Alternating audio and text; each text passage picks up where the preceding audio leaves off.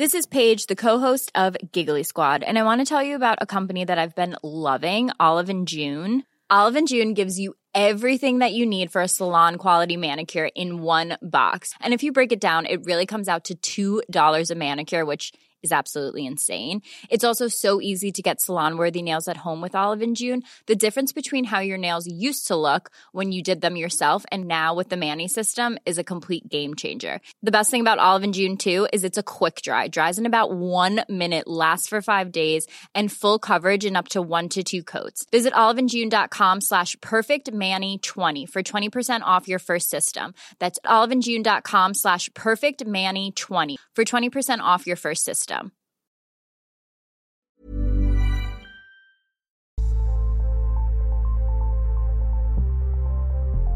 The record heat, floods, storms, and wildfires devastating communities around the world underscore the grave risks that we all face.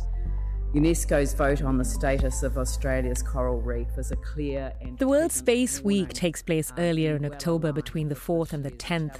And here in New Zealand around this time, the company Spacebase has been running a space research incubator challenge for the past 3 years. Solve the biggest environmental issues that we have. The purpose of the challenge. This is an excerpt from one of their videos around the challenge. Researchers and innovators to take up these tools This year's find theme was Space for Earth. need. It's based around using space technologies to address climate change issues around the Pacific region. Challenge this year has two categories. One is for high school students, and the other for university students and staff. I'm Kadambari Raghukumar, and this is Voices. We'll come to the challenge in a bit, but first, some background to it. Space related research has been on an upward trend here in New Zealand, largely pioneered by companies like Rocket Lab. But also on the academic side of things, we're seeing a surge in interest here, with Victoria University also launching its first space study program. Today on Voices, I'm chatting with Emmeline and Eric Dahlstrom here, the founders of Spacebase. They've just recently been awarded the Kea Friends of New Zealand Award. And I'm talking to them about why the democratization of space is something that they're so passionate about from here in New Zealand. What made you both choose New Zealand as your base? I guess uh, we've been coming to New Zealand on vacation starting from 2002, and probably that's not a coincidence with uh, the Lord of the Rings movies coming out. We're uh, pretty good, uh, uh, big fans of, but yeah, uh, coming and really just fell in love with the country in terms of the outdoors and just so it just uh, so happened in 2017. Uh, I think everything aligned. What aligned was the forming of the New Zealand Space Agency in 2016, and also the couple getting accepted into the flagship Edmund Hillary Fellowship cohort in 2017 for their work in space entrepreneurship. Emmeline has spent many years working as a space development consultant, including space tourism. And Eric spent over three decades as a space engineer with both NASA and the commercial industry in the US before coming to New Zealand. To them and many others in the industry, New Zealand is ideally placed for space research and innovation. From almost nothing in 2016, with the forming of the New Zealand Space Agency, the industry was worth about $1.6 billion by the end of 2019. Around the world, uh, you know, people are very aware of uh, in the space world about activities in New Zealand already, and so it's uh, and I think that's that's been growing as well. There's uh, more and more companies that are emerging. Emmeline, you're from the Philippines and Eric, you're American. How, how did you both come together? Ah, uh, you want to take that? yeah, yeah. So uh, we both attended the uh, International Space University, which is a program that it has a program in, in around July and August that moves around the world, and so Since 1988. Yeah, and so uh, when I attended in France in in '91, uh, Emmeline was already on staff, having attended in '89, and uh, so we we met in France, and then we worked together in Spain, and fell in love in Sweden, and got and got married in Austria, um, all through uh, various connections to this uh, program, International Space University. Yeah, yes. Your company Spacebase now. It's all about encouraging space entrepreneurship and innovation. So what kind of opportunities do you see for this sort of research that are that are in some ways unique to New Zealand? yeah we we created Spacebase and co-founded it with uh, really a long-term goal of um, you know shrinking the gap um, between uh, like the uneven space opportunities that's happening globally. Uh, so that's sort of like the the the long term goal, and we thought that New Zealand would be the good place to re, uh, really start that prototyping process of how do you create space ecosystems. Um, and so uh, we chose New Zealand because uh, I think there's a lot of you know uh, what we call sustainable elements for creating a space um, entrepreneurial ecosystem uh, which includes the the location the progressive government that is really conducive for like space businesses to thrive. There's already an existing uh, you know entrepreneurial academic sort of like community that already exists uh, which are all elements of being able to create a good ecosystem the geographical location, I think that's quite key, isn't it, in making New Zealand a growing hub for that sort of space research. The advantages are that um, if you uh, there's not much um, ship or air traffic to the east or south, and so you can uh, launch more frequently that way.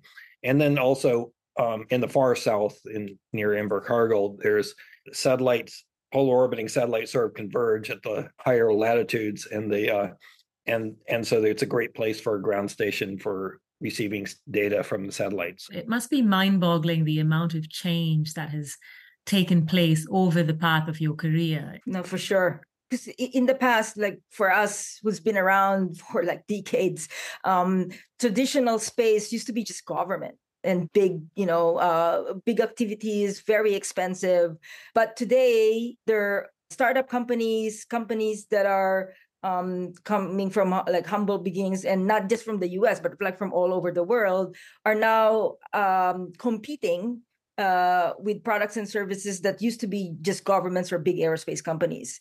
Um, and that's because of the democratization of the technology and basically componentry being off the shelf. Um, and so there's a lot of adjacent industries now where it used to be you'd think are not related to space, but are actually uh, seeing that they have business lines uh, that could be um, applied to to the space industry. In what way does something like creating a space related ecosystem um, of industries and, and companies and entrepreneurs what sort of local as well as global problems do you think something like that can help solve? We can start with uh, like defining the space industry, at least as it is today. Uh, uh, the easiest way to think about that is upstream and downstream, of which the upstream is really manufacturing, launch services, of which uh, we're seeing a, a small community growing in New Zealand.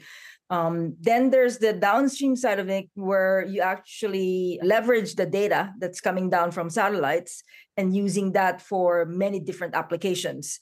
Um, so there's also companies here in New Zealand that are doing that, that are uh, using it for either you know precision agriculture, weather prediction. Uh, you know, there's a lot of Earth observation satellites uh, today that are really focusing specifically. Uh, if you think about climate change, like 90% of climate change monitoring is being done by satellites today. Yeah, as you get this all this uh, space activity going on of people creating companies and using other suppliers and and building on the industrial base and and building up capability, eventually the the space systems that you're building are being applied to real life problems and that includes you know a, a big focus on environmental issues for the in the biosphere for for uh, New Zealand. 20 teams from 5 different Pacific countries and 100 participants came together for this year's Incubator Challenge. Challenge this year has two categories. One is for high school students and the other for university students and startups since like 2018 uh, we've run a national pacific or, or pacific region space challenge and what we normally focus on is leveraging satellite data to address um, mostly uh, climate change. So, like the past two problem areas that we've worked on, like car- carbon sequestration or coral health um, monitoring, and then this this time around, it's uh, monitor uh, monitor identifying methane emissions. What's the uh, hoped outcome from this? The climate scientists have identified uh, if you can reduce methane, that's the most cost effective way to avoid the worst uh, global warming and give us more time for uh, removing uh, carbon dioxide uh, emissions. We're, we're, basically we're hoping that all these different teams will will build up it, their capability to um, in, approach this problem in different ways and and will just increase the level of expertise in this whole region and especially for measuring. for measuring methane and be able to get go complete the cycle of detecting it with the satellite back to going back to the source and, and reducing it.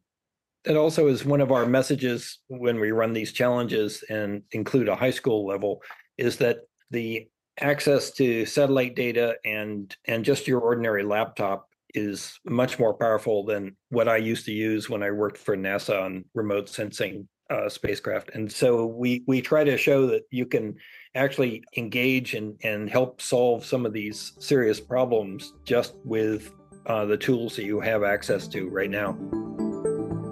That's Emmeline and Eric Dahlstrom there talking about their company Spacebase, which is all about space related innovation and democratization of space. My name's Kadambari Raghukumar, and every week I make an episode of Voices where I feature people from all around the world who live here in New Zealand. You can follow Voices on Spotify, Apple, and all your favorite podcast platforms. And yeah, you can also find us on the RNZ website. Today's episode was mixed by Jeremy Veal, and I'm Kadambari Raghukumar. Thanks for listening.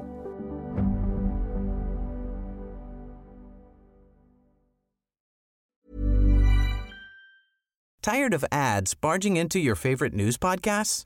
Good news. Ad-free listening is available on Amazon Music for all the music plus top podcasts included with your Prime membership. Stay up to date on everything newsworthy by downloading the Amazon Music app for free or go to amazon.com slash news ad free. That's amazon.com slash news ad free to catch up on the latest episodes without the ads.